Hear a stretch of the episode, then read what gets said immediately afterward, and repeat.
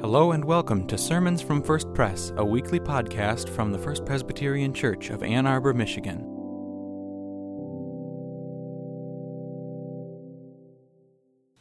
Our first reading is from Psalm 104.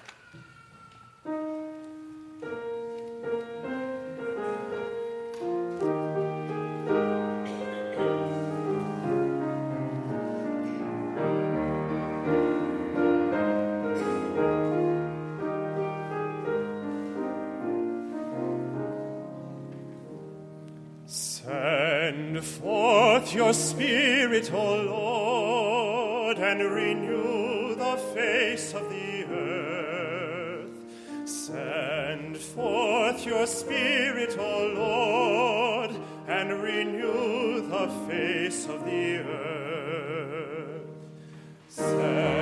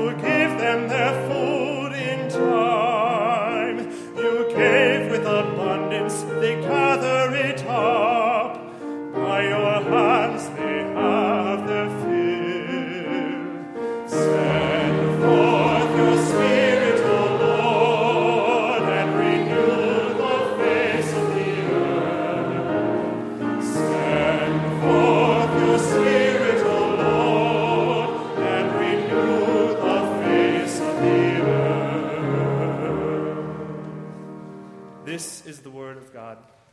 Thanks be to God.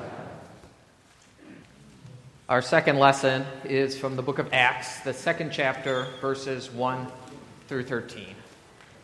This is only half of the Pentecost story, so I invite you, uh, when you get home, to go read the whole story and see how it all comes together.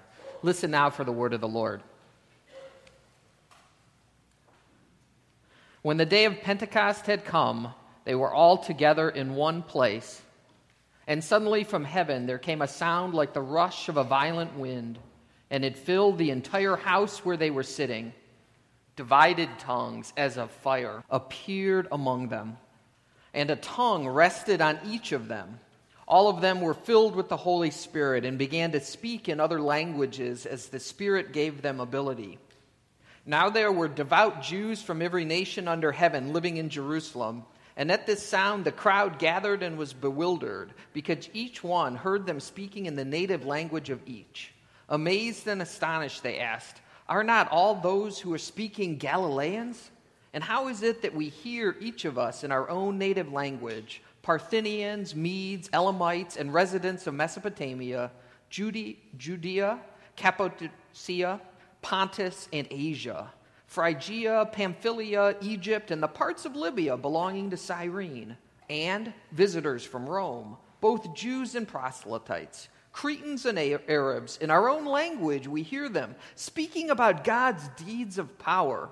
All were amazed and perplexed, saying to one another, What does this mean? But others sneered and said, They are filled with new wine. This is the word of the Lord. Let's pray. Gracious and loving God, Lord, we ask that you just be here in this moment and be here as we move forward in faith. Let us hear good news found in the scriptures and found in our lives through Christ our Lord. Amen. There are times I wonder if I speak English. Now, I know I speak English, but there are times I don't know how to communicate in English. In February, I was in Jamaica at a school for the deaf, and I know I don't speak Jamaican sign language, but I was still working with a gentleman, and there was a bunch of students around, and we were mixing concrete. And he would speak to me at 100 miles an hour with his hands, and I had zero understanding of what he was saying. So then he realized that, and he would go to a more direct two, and then he'd point to water. And then he'd go three, and he'd point to rock, five actually, and he'd point to sand. And we kind of muddled our way through, him all the while wondering why I don't understand, and I all the while wondering how I don't understand.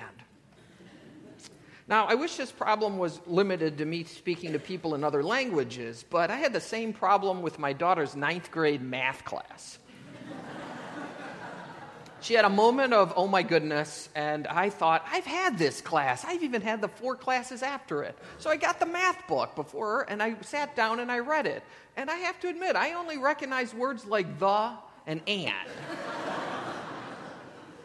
I was no help reading math with my daughter. In my first church, we were building a new addition. I was 25, and we were, they wanted to grow the church and do an addition wonderful things. And the building was coming together, and I get a call from my 65 year old clerk session on a Monday night, and he said, Jim, wear your old clothes. We have work to do tomorrow. And I am positive we are paying people for this. I've been overseeing checks and I arrive and I said, What are we doing? And he says, Well, we have to pull all the telephone wire through the walls and through the ceiling before they hang the drop ceiling. And I said to him, Didn't we have electricians? And he looked at me like I was the one who didn't understand English and said, Why would I pay someone to do what we can do? And I was mystified because I, I haven't done it ever since I've done that. And so we spent three hours, and I wondered I speak the language, but how come I don't understand? So the Jews gather in Jerusalem. They gather for a festival called the Festival of Weeks, which they, in, if, you were in a, if you were a Jew in a Greek world, they would call it Pentecost, this festival that we call the Festival of Weeks now, because Pentecost is a Greek word for 50th, and it's seven weeks times seven days since Passover. So Jews have gathered from all over, and you've heard the reading from all over, they have gathered. And this is an amazing time to be in Jerusalem because everybody is talking of Jesus of Nazareth. And other people are calling him Jesus the Christ, the Savior, the Messiah, something the Jews have been talking about and dreaming about and praying for for hundreds of years. And there's all these talk of what Jesus has done. There's talk of what happened in what we call Holy Week. There's talk of Pilate's wife who said, washed her hands of Jesus. There is talk of miracles. There is talk of crucifixion. There is talk of a stolen body, and others say it's a resurrection. There is talk of resurrection appearances. There is talk of Jesus being back. What should we make of this? What does it mean when we hear stories? Could it be true? Jerusalem is a buzz. And now, some of the Jews understood that the Messiah would come in what is called now as the divine conqueror. And this language comes out of people understanding Isaiah and Zechariah, the later chapters. And it's this idea that when the Messiah comes, and some believe Judas believed this, that when the Messiah comes, it will be as a divine conqueror who will sweep Israel's and Jewish enemies off. And that when it come, when Jesus they didn't think it was Jesus, but they said, if Jesus is the Messiah, why is Rome still in charge? How come there isn't peace on earth? If the Messiah is to bring peace, and Jesus is the Messiah, where is God in all this? And they must have asked themselves, are we speaking the same language? Because we're not understanding. In February, I was in California visiting a college with my daughter and my wife, and we went to see uh, my wife's cousin. We call him Dr. Tom. He is a Michigan grad, which is exciting, and he went on from there to get a PhD in chemistry. He met his wife in grad school, and she has a PhD in chemistry, and they talk chemistry a lot. he does cancer research. Uh, he actually invented a drug in his grad work that is in human trials. And he talks about what he does. And we've been talking, we were talking because he has stage four colon cancer. So he's a cancer researcher living with cancer. And he tells us about immunology therapies. He talks about the next wave. He says that the radiation treatments we're using now in a decade will look back and say are barbaric. He talks about being a patient zero in a study that is to begin soon. He talks about how he's trying to get research and communicate with Chinese cancer researchers. But the government of China will not allow that, so they have these special ways they are finding to communicate. He blogs, if you are interested, at a place called Adventures in Living Terminally he speaks worldwide on what it's like to be a scientist who studies cancer and has cancer. I have to admit, half the conversation was way above. But one thing he said made so much sense. He said to me and my wife, I am a terrible church person. But I'm someone who knows God and someone who believes and hopes in God. I didn't understand the science, but I understood that. I have a small poster in my office on the back side of the door where I see it every day, and most people never see it. And it's picture of the Grand Canyon, and it's absolutely beautiful. And it has a caption that says, God forgives, the canyon doesn't. I think it could also say, God forgives, cancer doesn't. And maybe the Jews would say, God forgives, Rome doesn't. So the Jews have gathered in Pentecost celebration, and they're hearing these stories of Jesus of Nazareth, Jesus the Christ. And they're asking, are these Jesus stories true? Could he be the Messiah? Could he be God's Son? Our confirmation class is here, and they have spent the year wrestling with, uh, they call her PB, Pastor Began, and myself, and Diane, and Carol, and they've wrestled with questions of faith. Can these stories be true? And they've asked questions that I have to admit I can't answer. And we've a few times said, well, we're going to have to get back to you. We'll have to look that one up. And they've asked questions about the Bible, of which we think we know, but we're not always certain. And some of the time we've had to come to the conclusion that there's things we don't know and things we take on faith. Well, soon they will stand before you, very soon, and they will profess their faith. They will say they believe in Jesus Christ as their Lord and Savior. And then a few minutes later, Steve McKenney, one of our elders, will ask all of us a question. And I want to ask it to you now to think about. Do we, the members of this congregation, promise to support, nurture, and sustain these newest, newest members in their Christian journey? And we will say, We do. We do. And yet, there's a part of us who think about that question and we think, Can I? Will I? Ah, because aren't there parts of the church that are just bewildering? Haven't you had moments as members of the church where you thought, Oh, I love this place, but what? What? What? And then we read our Bible and we're in a Bible study, an adult study. We're hearing a sermon, maybe this one, and we're thinking, what? This is bewildering. This is amazing. The Jews are gathered in Jerusalem, and the flames of the Spirit come, and they strike each person who is a believer and each person who's thinking about it and thinking, I'm open to it. And they come outside and they talk to the Jews and they talk to everyone and they talk in their native language and they talk, I think, in a way that they can communicate. They can speak to each one in a way that they can talk about who Jesus is. And hundreds of people realize and find that they want to know more about Jesus. And they decide they want to know. And do they get all their questions answered? I'm sure they don't.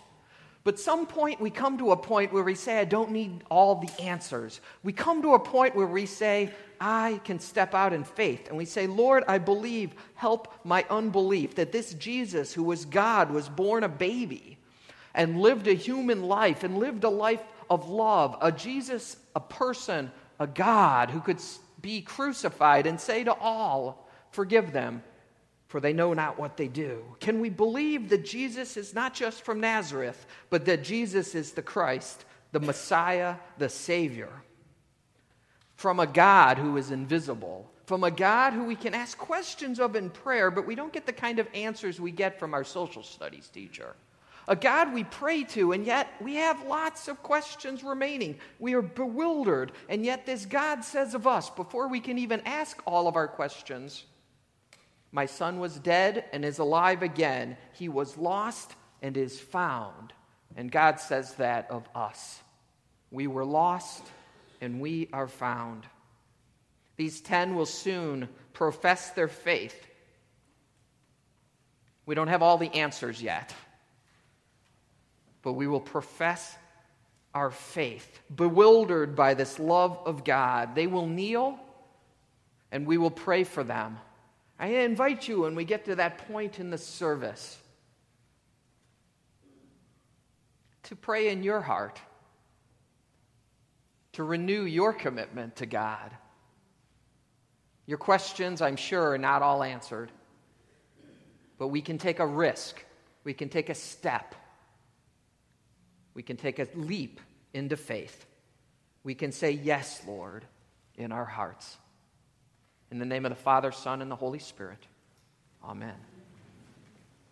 Almighty God, Father, Son, and Holy Spirit, you create us in love, pardon us with great patience, and inspire us to believe, serve, and testify to your grace with our lives and our gratitude. You bless us with the wonders of nature, the connections of family and friends and the strength that comes from knowing you as our Maker, Defender, and Redeemer. Your Spirit blows where it wills and calls us to bridge divides and seek the welfare of all people. We thank you for all our many blessings and honor you with our devotion and praise. Today we give you special thanks, O Lord, for the young people who have professed their faith in you and their intent to serve you through the work and witness of this congregation. Bless them, each one, as they continue to grow in their faith, in their confidence in your goodness, and in their acceptance of your call on their lives. Help them develop the gifts you have given them and use them to your honor and glory. We pray your blessing upon their parents and their other family members, and each of us in this church who covenants to walk alongside them in companionship and service. May all we do point to your grace and your truth. Holy God, we know that you create us all in love and desire life and health and wholeness for us all. We pray for those who are ill, for those who struggle to recover from injuries and accidents, for those facing job transitions or uncertainties for those who are lonely or struggling against forces that feel overwhelming. Replace anxiety with your peace. We pray for our members who are on pilgrimage to Iona, as well as for those who are far from home because of turmoil and disruption. Help us be agents of reconciliation and constructive change, modeling civility and respect for all. We make these prayers in the name of your Son, our risen Lord Jesus Christ, who taught us to pray together, saying, Our Father, who art in heaven, hallowed be thy name. Thy kingdom come, thy will be done, on earth as it is in heaven.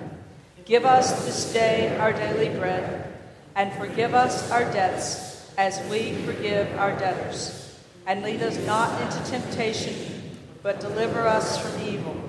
For thine is the kingdom and the power and the glory forever. Amen. Thanks for worshiping with us. For more information, visit us on the web at www.firstpresbyterian.org or send an email to info at firstpresbyterian.org. See you next week for another sermon from First Pres.